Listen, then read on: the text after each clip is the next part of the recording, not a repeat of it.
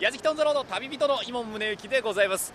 私は今ですね後楽園駅の目の前にいるんですけれども、え目の前がその後楽園の駅の駅ビルでしょ後ろには東京ドームがドーンとあってその横にはラクーアっていう商業施設があってですね。それが交差するちょうど歩道橋の真上に立ってるんですけどもね。今日はものすごい晴れてて気持ちがいいんです。えこの後楽園なんですけども実はですね東京でも大人が遊べるスポットとして意外と人気があるんですよね。先ほども言いました東京ドームで野球観戦なんかもできますし後楽園ホールでプロレス観戦なんかもできますし楽屋でちょっとリラックスなんかねする温泉施設なんかもあったりして遊園地もあるんですよね。今日はですねこの後楽園東京発どこ行くツアー後楽園編ということで大人スタッフ全員4人で大はしゃぎしようと思っております。今日も最後までお付き合いください。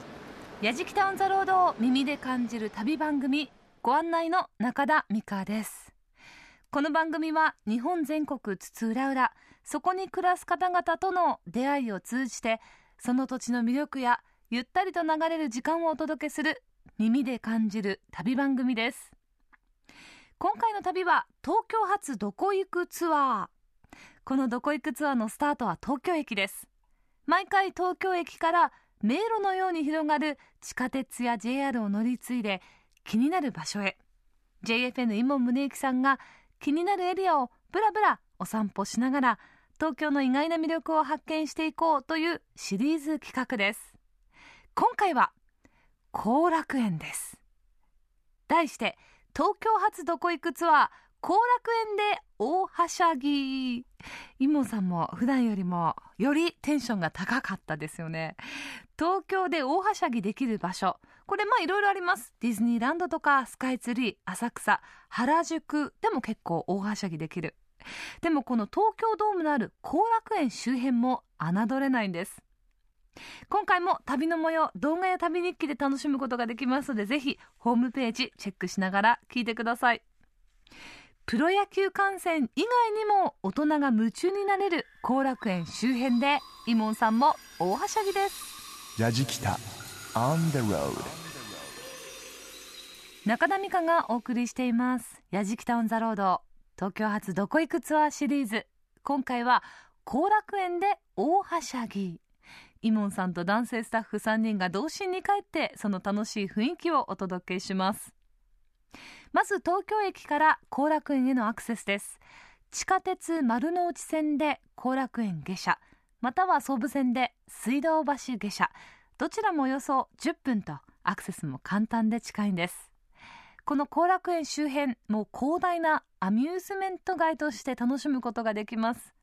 東京ドームをはじめとしてプロレス観戦などもできる後楽園ホール遊園地温泉施設ホテルにショッピングモールさらに小石川後楽園の広々とした自然あふれる公園ともう一日中飽きることがありません。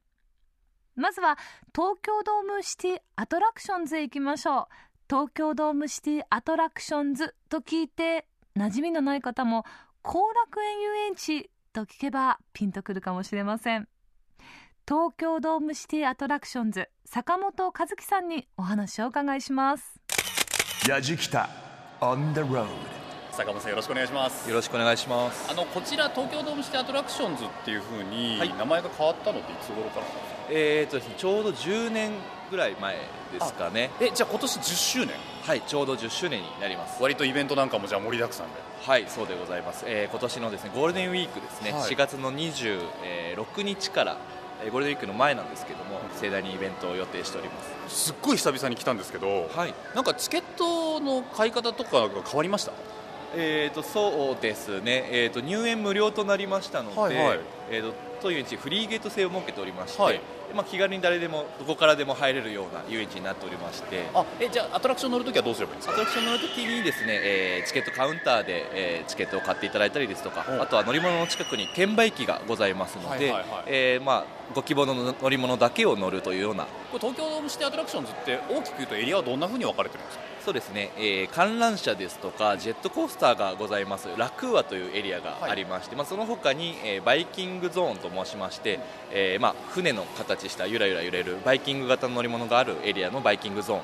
でもう一つ、えーまあ、昔から後楽園遊園地時代からございます、スカイフラワーという、まあ、パラシュート型のえーアトラクションがあるエリア。あちらがパラシュートゾーンということでえーそちらが3エリア目ですねはい、古くから愛されておりますね。まだあるんですか？他に。他にですねあとはスプラッシュガーデンゾーンというものがございまして、はい。えそちらにはあのマジカルミストと呼ばれるですね、まあ、こちら入え無料のアトラクションなんですけれども、はい。えそちらの噴水広場があるエリアがスプラッシュガーデンゾーンと呼ばれるものがございます。えー。ということは子供たちが遊べるところもあるけれども、はい。デート使いができるところもあるそうですね。ロマンティックな風景が楽しめたりとか。あの珍しいなと思うのはそのエリアをねこうはい隔てるところに道路があって、はい。これ結構珍しいパターンですよね。そうですね。都市型遊園地ですので、まあ、すぐに立ち寄れるというような場所になっておりますね。園内だとあれは地下道を通ってそうですね。渡っていくっていう形になるんですよね、東京ドームシティアトラクションズのなんか楽しみ方ってなんかあるんですか？楽しみ方ですか、まあ大人の方からまあ小さいお子様まで幅広く楽しんでいただけるようにですね、まあ、絶叫系からまあほのぼのとしたアトラクション幅広く取り揃えておりますので、はい、どなたでも楽しんでいただけると思いますね。まあ、後楽園遊園地の頃はねこちらやっぱヒーローショーの聖地なんていうふうにも言われてましたけども、はい。その DNA はもちろん脈々と。はい、う受け継がれておりますね。僕らも入ったらヒーローショーの、ね、看板ポスター貼ってありましたね。そうですね。あのつい先日充電戦隊恐竜ジャーというものが、えー新しく始まりましてそちらのヒーローショーが、えー3月の16日から始まっておりましてそちらがですね屋内型の、えー劇場がございましてそちらで、えー雨の日でもいつでもこう楽しくご観覧いただけるというようなシアター G ロスで、はい、やっておりますのでぜひお越しいただければと思います。あの僕もちょっとこの後アトラクションなんか楽しませていただきますので、遊んできます。よろしくお願いいたします。はしゃぎしてきます、というわけでこちら東京ドームシティアトラクションズの、えー坂本和樹さんにお話を伺いました。坂本さんありがとうございました。ありがとうございました。中田美香がお送りしています「やじきた on the road」東京発どこ行くツアーシリーズ。今回は「後楽園で大はしゃぎ」と題してお送りしています。そうですかもう10年なんですね。この後楽園遊園地が東京ドームシティアトラクションズと名前を変えたのは2003年です。私も久しくアトラクションには乗ってないんですけれどもフリーゲート方式になっていて入場料は無料。で温泉施設のラクーアともつながっているということで、まあ、一帯をこうプラプラと散歩してあこのアトラクション面白いかもと思ったらチケットをその都度購入すればいいと。気軽に楽しむことができるようになっているんですね。さあやじきたおじさん4人がアトラクションに乗るみたいです。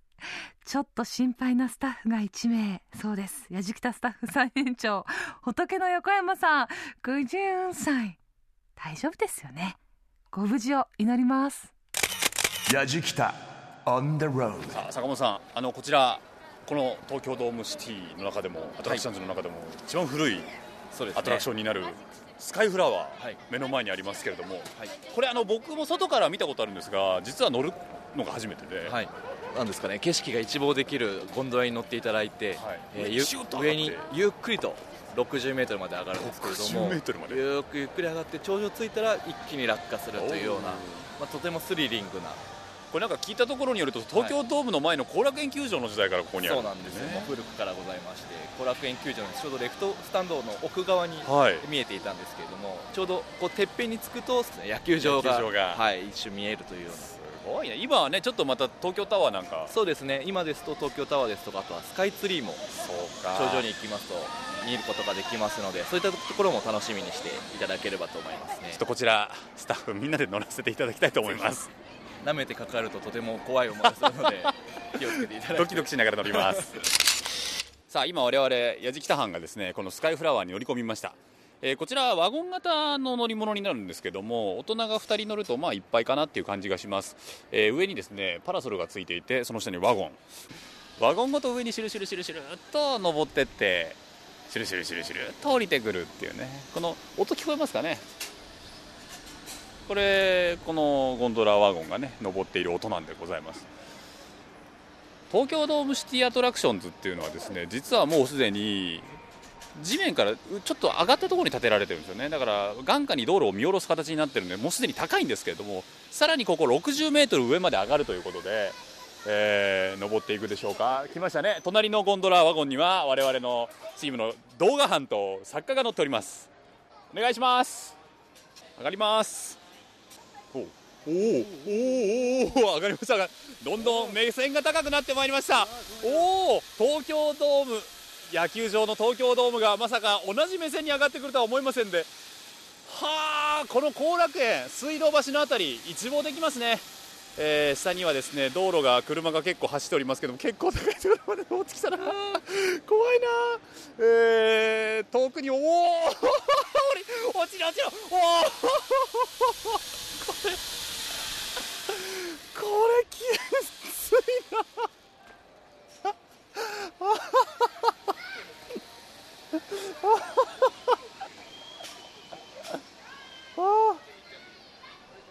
ええ。もう大丈夫ですね。ありがとうございます。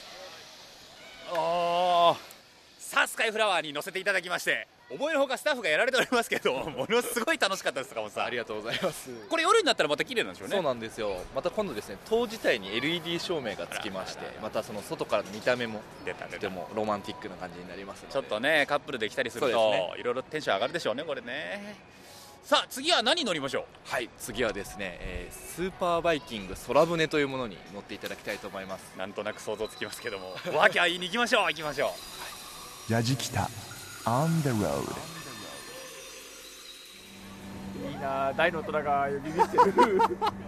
顔が。今ですね我々が、えースーパーバイキング空船といういわゆる海賊船の揺れるやつですよね。ゆらゆらゆらゆら揺れるやつです。結構な角度まで傾斜するわけでございますが今日はですね春休みなんでしょうか。子供たちが本当に多く乗っておりまして、えー僕の隣にいてマイクを回しているのが構成作家の吉武さんでございます。そしてトイメンには、えー動画担当の哲也がカメラを向けてこちらを押さえております。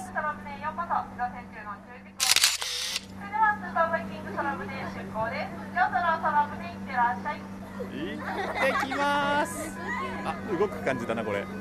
何かの信号音が、えーさあ後ろ行くのか。前に行った。まずは前に行きました。哲也後ろに行きましたねこれね。はいはい今度は後ろです。あ割とこの振り子なんですよね。振り子のようにですね前と後ろ行きますけれども割とこう緩やかな速度で。もう子供たちは大騒ぎですけれども。おお気持ちがいいですね。はいはいはいああ気持ちがいい。おお気持ちがいいですね。まだ気持ちがいいですね。まだ大丈夫。前と後ろどっちが嫌かって言ったら前の方が嫌ですねこれね。やじきた。On the road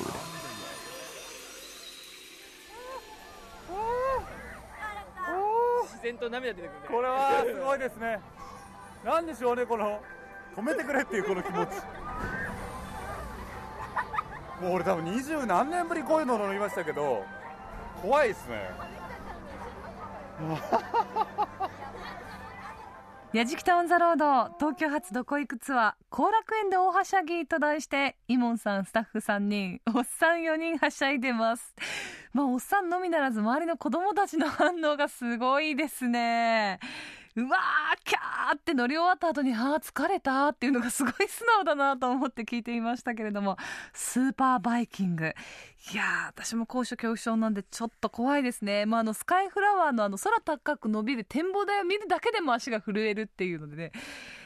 楽しそうですけどね。いかがでしょうね。東京ドームシティアトラクションズ。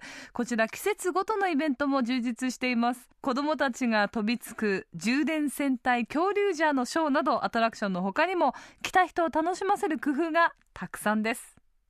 さあ遊園地の後は東京ドームに併設されている野球殿堂博物館でまたまた大はしゃぎ。野球殿堂博物館は日本の野球界全体で運営する野球専門博物館です。プロアマを問わず野球にまつわるさまざまな資料を展示。野球の歴史と現在を分かりやすく紹介しています。あの例のスローカーブドローンというのが来るイメージでなるほど。引きつけて引きつけてスイングをしていただけなるほどなるほど。おかしいねおかしいでしょおかしいよこいいんじゃないあれあれ当たってないの？でも楽しそう。往年の有名選手や現役選手のユニフォームやグラブなどの展示はもちろんなんですがプロの投手と対戦できるバッターボックス体験コーナーもあって大人から子供まで幅広い世代が楽しめます。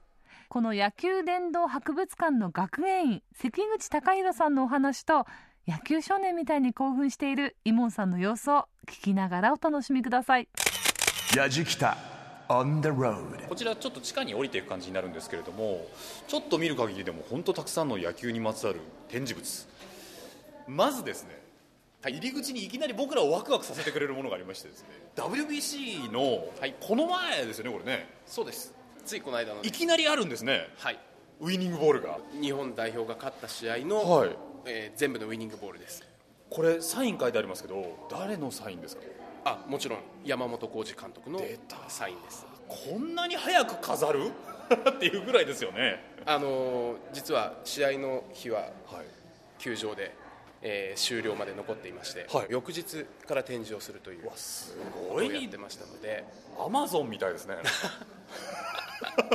すごいですね、はいこちらってプロ野球だけじゃないんですか展示は？ああのプロアマ含めた日本球界全体でやっている博物館になりますので。そうなんですか。ので、まあ、プロの方が前半部分になってますけど、ええ。後の方からアマチュアの高校野球大学野球社会人少年野球女子野球というのも出てきます。少年野球まで網羅している。はい、って僕らをまずプロ野球コーナーが迎えてくれるんですが、はい。ちょっとこう円形の部屋になってましてね、はい。周りをこう選手のユニフォームがぐるっとこれ12球団ですか、はい。ありますよね、はい。これ実際に着用されたユニフォームえーそうですね球団の方からあのご寄贈いただいているものです。あ僕北海道出身なんでやっぱ日ハムどうしてもひいきしちゃうんですけどこれは稲葉選手の稲葉さんのはい。ユニフォームじゃないですか。すごいな。うちのばあちゃん喜ぶだろうなこれ見たら。でもそうやって見るもんですよねこれねきっと。でやはりあの博物館っていうとどうしても喋っちゃいけないとか堅苦しい雰囲気イメージってあるかもしれないですけど野球博物館に関しては、い。やっぱまあそうやっておしゃべりをしながらあのワイワイ言いながら見ていただきたいというコンセプトですのではい。でこの円形の部屋真ん中には日本シリーズのトロフィーがありますからね。あそうですね。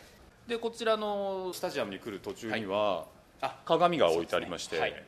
大きな鏡があります。これは？これあの実は後楽園スタジアム時代に、まあ、ベンチ裏に設置してあった、えーバッティングの姿見用の鏡になります。王貞治さんなんかはあのこの鏡の前であの、まあ、ルーティンとしてあのフォームのチェックをすることで集中力を高めていったというような話がありますので、鏡に映っているところにはい。王選手のはい。写真が壁に刷り込まれてますよね、はい、はあす写真でも迫力あるな。すごいな刀でね素振りしたなんていうあねはい、話もありますけども、はい。まさかそんな刀はないですよねこちらにね。実はございます、あるんだ。はい、王さんのお師匠さんにあたるあの荒川コーチ、はいはいはい。さんからあの東博物館の方にご寄贈いただきまして、本当にあった。はい。これがあの王貞治さんが訓練で使ったというはい、あの刀ですね。で記録というとねやっぱり歴史にまつわる展示も気になりますけれども、はい。ちなみにここで一番目玉になるのは何ですか？ポスターなんですけれどもえポスターが目玉ですか？日本にプロ野球ができるきっかけとなった日米野球のポスター、何年ですか？何年です1934年。戦前だ。昭和9年なんですけれども、はい。ベーブ・ルースのお顔なんですけれども。もちろんね当時ですからイラストというか、はい。絵にはなりますけれども、はい。えー右から左に4文字ですよね。あそうですね。野球王ベーブ・ルース。はい、大リーグ選抜チームをアメリカから呼んできて、ええ。まあ、日本側で日本代表チームを組織して、まあ、試合を行うという。ん当時っていうのはベーブ・ルースの他にはどんな人が？あ、えー有名なところではルーゲリック。来てます。日本の選で手は一番有名なのは17歳なんですけれども沢村栄治さん。17歳で？はい。この時の試合って何対何ぐらいいやあのー基本的にもう日本側がコテンパンにやられてあまあまあそうたんですけれども1試合だけ静岡県の草薙球場で行った試合で沢村さんが0対1おすという惜しい試合を。すごいっすね。沢村さんはすごいですね。17歳なんですけどね。はあ。当時ベーブ・ルースは現役選手としてはどれぐらいの時期だったんですかね？もうあの最晩年に当たってて、はいはい。で実はそのポスターに逸話がございまして、ええ。あのまあ、当時まだ飛行機で飛んでくる時代ではなくて船旅の時代でしたでやっぱ数週間かけて、はい。えー太平洋を渡ってこなければ来れないですので。で、まあ、初めベーブ・ルースあの日米野球来るという話だったんですけれども途中からやっぱちょっと行くの嫌だなみたいな話があったようで。であの、まあ、慌てた交渉役の方がちょっと交渉に行った時にたまたまこのポスターをお手元にお持ちだったようででルースに対して、えーこのポスターを見せて、日本のファンは待ってるんですよとお話をしたところ、まあ、この絵柄でしょうかね。あのルースの金銭に触れたようで。そこでやっぱ機嫌ががらりと変わってじゃあ行こうじゃないかという話になったという。であのベーブ・ルースが来たことによってやっぱ工業的にも大成功ということでそういった勢いもあって日本にプロ野球が今のプロ野球が誕生するという。やじきた。On the road. Grooves and moves your day. やじきたオンザロード東京発どこ行くツアー後楽園で大はしゃぎ。旅人は伊門宗行さん。ご案内は私中田美香です。さて東京ドームに併設されている野球殿堂博物館を見学しているやじきた一行続いてはすごい場所に出くわします。やじきた On the road 関口さん、はい。どんだけ僕をワクワクさせるんですか？野球殿堂があるじゃないですかはい。あのこの先にあるホールが野球殿堂。にあれ僕らよくニュースでね殿堂入りされた選手の名前とか読んだりしますけれど、はい、はい、野球殿堂という場所があるというのが意外と知られてないと思いまして。部屋があるんですね。そうなんです。入りましょうよ。 Baseball Hall of Fame 野球殿堂僕らも殿堂入り今しました。一番最初に殿堂入りされた方ってどうなったんですか？さあこちらの壁面にございます、はい。で左側。前から9人の方がそうなんですけれども。今ですね僕ら割と広い部屋に入ってるんですがあのレリーフがはい。ずっと壁際にバッと2段になって飾られてるんですが、はい。全部で今何枚ぐらいあるんですかこのえー実際飾ってあるのが177枚。177枚、はい、で実は今年殿堂入りされた方のお三方。はいのレリーフを今制作しておるところであの夏にあの公開をいたしますので、えーまあ、その方たちの分を合わせると、まあ、180人の方が殿堂入りをされているという。あーでいきなりその最初に9人ですね、はい。上下から9勝力さんから始まあって勝力さんから始まって、はい。小野道丸さんという方までが最初の9人になります。でその中のお一人としてこちら沢村さん。沢村栄治さんがいらっしゃいますね、17歳で当時の大リーガーたちを、はい。あの勝力松太郎さんはでもはい野球選手ではないですよねあもちろん。そうなんです。あの、まあ、日本のプロ野球を作られた方みたいな感じですけれども、はい。あの選手だけではなくて、ええ。まあ、あの関係者、まあ、審判ですとか監督も含めてあとは、えーオーナーですとか球団代表、またそれ以外にもあのいろんなカテゴリーの方あの日本の野球にこ貢献された方ということで選ばれて殿堂入りされてます。なんだ。まさか放送業界なんていうのはないですよね。実はいらっしゃいます。いらっしゃる。はいあの元 NHK のアナウンサーであの志村清純さんという方。プレーを通じて野球の楽しさを国民に届けるだけじゃなくてで、まあ、その周辺。そういうことか。ですよね。あのこちらの、はい。まあ、博物館の楽しみ方っていうのはそれこそ見たいとこだけ見ていただいて帰っていただいても大丈夫ですし、ええ。あとはあの映像シアターもございますし、あの月替わりでいろんなメニューをやってますのでホームページの方でチェックしていただければ。なるほど。であと興味のある方に楽しんでいただけるのは実は図書室じゃないかと思います、えー野球に関わる雑誌、えーが大体雑誌本が5万冊ほどございます。でそれこそ展示で出てる情報っていうのはもうやっぱり海に例えると表面ぐらいのものでその下にまあたくさんの情報がありますのでそういったものはあの、まあ、図書室や映像シアターとか利用していただいて、まあ、いろんな情報を持ち帰りいただければというふうに。何かこの博物館の PR みたいなあありましたらぜひお願いします。はい、えー実は4月1日に名称変更いたしまして、はい。えー野球殿堂博物館という名前に変わっております。なるほどあのー今までの野球体育博物館からあの名前変わりましたがあの、えー引き続きあの野球体育博物館なくなったわけじゃなくて殿堂博物館としてあの新たなスタートを切ってますのであのぜひあの東京ドームやまた東京お越しの際はあの博物館の方にも足を運んでいただければと思います。お話をお伺いしましたのはこちら野球殿堂博物館の関口隆弘さんでした。ありがとうございました。ありがとうございます中田美香がお送りしています「やじきたオンザロード」今回のテーマは東京発どこ行くツアー後楽園で大はしゃぎ。野球殿堂博物館って興味あります。私もまだ一度も足を運んだことがないんですけれども。ねレポートしているそばから実況の声なんかも聞こえておりましたが殿堂っていう部屋があるんですね。ぜひ見に行ってみたいなと思います。さあ遊園地そしてこの野球殿堂博物館と巡っています矢敷太一行ですがこの後はお隣にある庭園へ向かいます。およそ7万平方メートルの面積を誇る小石川後楽園。7万平方メートルと言いますとその広さなんと東京ドームの1.5個分です。園内にはたくさんの特別な建物それから美しい景色を楽しむことができてこの園内の植物はおよそ3000種類。1年を通してさまざまな植物を見て楽しむことができます。やじきた on the road. さあ我々遊園地と博物館で大はしゃぎしましてね。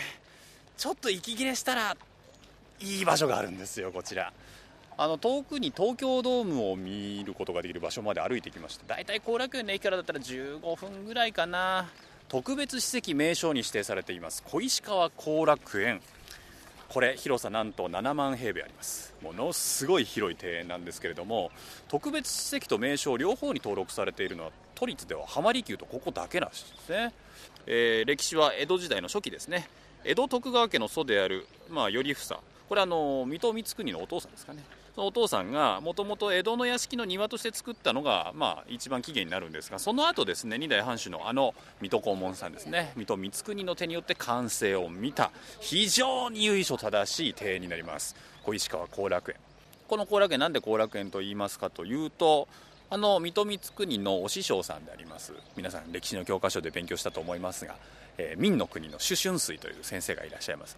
朱春水さんの勧めでですね民を憂うんだったら何よりも先に憂いなさいと。そして楽しむんだったらまず民に先に楽しんでもらってあんた後で楽しみなさいよ。後で楽しむそのと書いて後楽園。光圀伝を読んだばかりです。タイミング的にですね今本当に桜綺麗なんですよで今日は平日なんですけどもたくさんのお客さんがこちら皆さん思い思いにお散歩したり写真撮ったりしてるんですけれども僕らもちょっとねあの大はしゃぎしすぎましたんでここで自然をめでながら息を整えたいと思います。ちょっとぶらりしてみましょう。いいですね。ちょっと今改修工事中なのかな？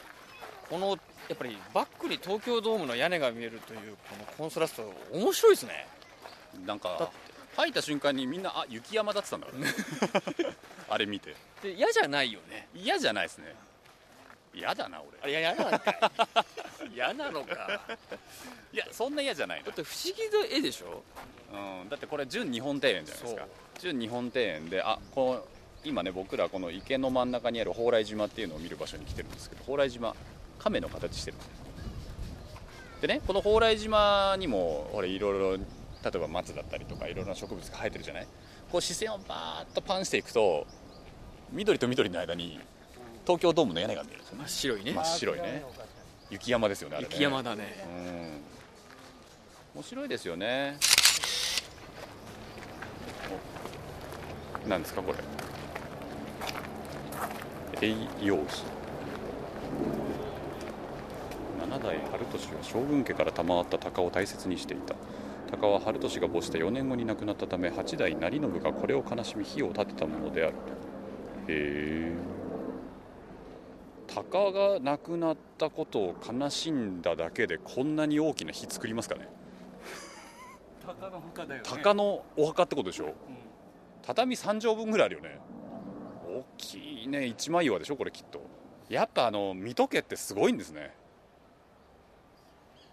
まあでも御三家だもんななんかね池のほとりでカメラマンアマチュアカメラマンの皆さんがすっごい望遠レンズで写真撮ってるんですけどね。何撮ってるんですかね？何撮ってるんですか？カワセミ撮ってるんですか？ああ綺麗。あ本当だ。エビ食べてるところですね。えー、エビ食べてるところ？川エビ食べてるところ。へえ面白い。へ匂いは。えこっちと。こっ本当だ。かわいい。ちオスメスにまつがいになってつます。がいなんですね。綺麗。かわいいね鳥。やじきた。On the road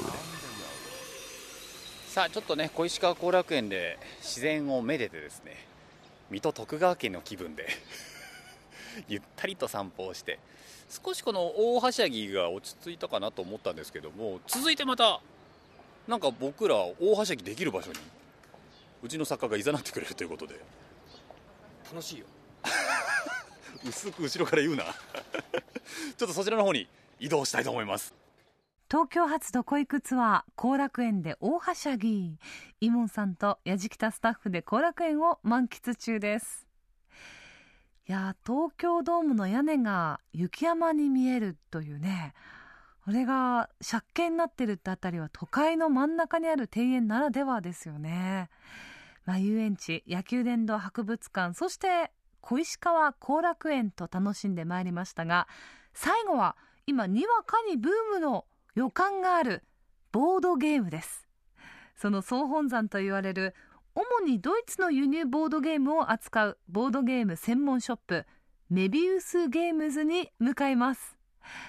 輸入ボードゲーム。なかなか日本ではニッチなマーケットで手に入りにくいんですがここメビウスゲームズではお手製日本語翻訳マニュアルとセットで販売をしています。みんなで楽しむボードゲームの良さを改めて感じてみてください。メビウスゲームズの野瀬亮太さん、イモンさん、やじきたスタッフがボードゲームでまたまた大はしゃぎです。やじきた on the い road や僕ら今日はですねこの後楽園でワクワクドキドキするような大はしゃぎをしていろんなところ遊んでるんですけどもこちら来たらなんか見たことものないようなボードゲームがたくさんあって、はい。ちょっとワクワクしてます。あそうですか。ありがとうございこれます日本のものではないんですか？あの日本のものもあることはありますけど多くはドイツから輸入しています。ドイツから輸入、はい。ボードゲームっていうのはドイツがあのまあ、うん最近は少しずつ日本のものも出てきましたけども、ええ。やっぱり、えー20年、まあ、私どもその始めた頃はドイツだけが割に盛んだったような気がしますね。すごくマニアだが遊ぶものとか子供だけが遊ぶようなもの以外に、えー家族で大人も子供も一緒に遊べるようなものが比較的ドイツに多かったんですね。うーん。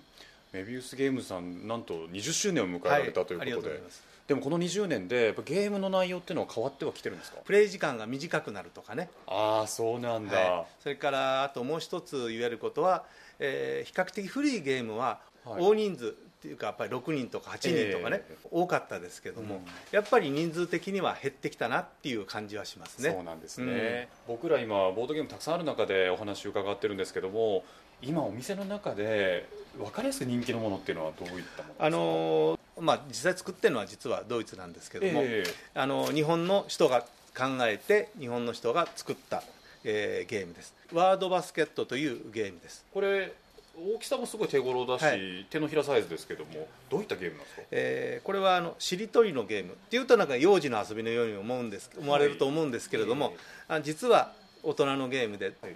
えっとまあ、基本的にはカードには「あ」とか「い」とかそういうひらがなが一文字が書いてあります。多くのカードには、はでそれを全員に5枚ずつ配ります。1人5枚、で残ったカードは山にしておいて、はい。実はこの箱を使うんですけども空になった箱の上に1枚入れるとゲームがスタートします、はい。このゲームは、えー順番というものがありません。誰がやっても構いません、うん。とにかく自分の手札を早くなくした人が勝ち。五枚の手札を。五ね。はい、で何をしたら減らすことができるかというと、えー一番初めにポッと中に入れたカードでまず始まっての文字から始まって自分が持っているカードの文字でお終わる言葉を考える、えー例えばこの箱の絵のサンプルだと「も」がポッと入ったと、はい。でたまたま自分が「ら」を持っていたと、うん。そうすると「もぐら」と言って「ら」を入れます。この瞬間から「ら」で始まる言葉が全員で考えます。もう「も」は関係ありません。で、えーどんどんどんどん、えー何を次持ってるか分かりませんけど例えば「か」を持ってたら「ももんが」とか言ってこう入れるとかね。あーはいはいはいはい。でどんどん減らしていって、えー最初に手札をなくした人が勝ちという、まあ、たったそれだけのゲームなんですけども、まあ、しりとりに比べると簡単そうで意外にやじきた。出てこない。楽しいなこれ。頭の体操ですね。ね出てこないねでもなかなか。出てこないんですよなかなかね。3文字の3文字以上。ケツ三文字はい。であればいいんですね。でこれねパッと入れた瞬間に始まりますから、はいワードバスケットというゲームです。いきますよ、大ラック。えー組み替え。エチケット。あそっかそっかそっか。飛び職人。うんうん。うんダメ？ああいうの忘れてくれそうそうそうそうそう。しりとりだから。しりとりだこれ。ダメだトントンチ。トンチね。はい。トンチ。し調子。しししししし。あ幸せ。あ。戦艦大和おおおとと。湯治場。あバナナ。七つ星テントおお素晴らしい。まあまあそういうちょっとあの初め初めあなんかはムカつくこれはねでもね YouTube にも上げましたけども、大会やるとねもう恐ろしいですよ。何言ってるかバーッと入りますマジですか？YouTube 見よう。こういうしりとりゲームっていうのをはい。ドイツの方も考えられている、あこれはだから日本の方が考える。で、えー、とドイツ語ではなかなか難しいよやっぱりあの日本語の特性みたい。へ私どもが扱ってる中ではこれが唯一言葉遊びであとはまあいろんなボードを使ったりえーカードを使ったりして遊ぶゲームになっています。ーなんで野瀬さんこうやってカードゲームボードゲームの専門店やろうと思われたんですか？まあ20年前に、まあ、たまたま、えー脱サラしてあまりよく分からずに始めちゃったっていう部分はありますね。でも日本にもこうやってボードゲームファンっていうのはかなりい。やー当時はあまりいらっしゃらなかったですね。はいでもそれが今インターネットが広まっていてね。あのこちらのお店の商品はインターネットでも、はい、インターネットでもあの販売しております。そうなんですね。はい、インターネットのおかげでまあこういう小さな趣味の世界が 少しずつひら広がってるという感じはしますよね。でも野瀬さんの努力もあると思うんですよ。だって向こうドイツからゲームっていうのは買ってくるわけですよね。そうです。え説明書っていうのは日本語の説明書ついてますけどそうなんですよね。これ野瀬さんたちが作られてるんです、ね、そうです。あの私の友人が訳してくれてそれをつけて貼ってると。だからそれがあのーまあ、大手のおもちゃ屋さんなんかがやりづらかった。つまりこれ少量多品種なもので コストが合わなかった、合わないと思いますね。でもその中からものすごい面白い自分にぴったりのゲームを見つけるっていうのも快感ですよね。そうなんですよね。うんと気になるな。僕らももう少しこのお店のラインナップ見せていただきますのでありがとうございます。今日貴重なお話ありがとうございました。ありがとうございますお話をお伺いしましたのはメミウスゲームズのえー野瀬亮太さんでした。ありがとうございました。ありがとうございました。やじきた。On the road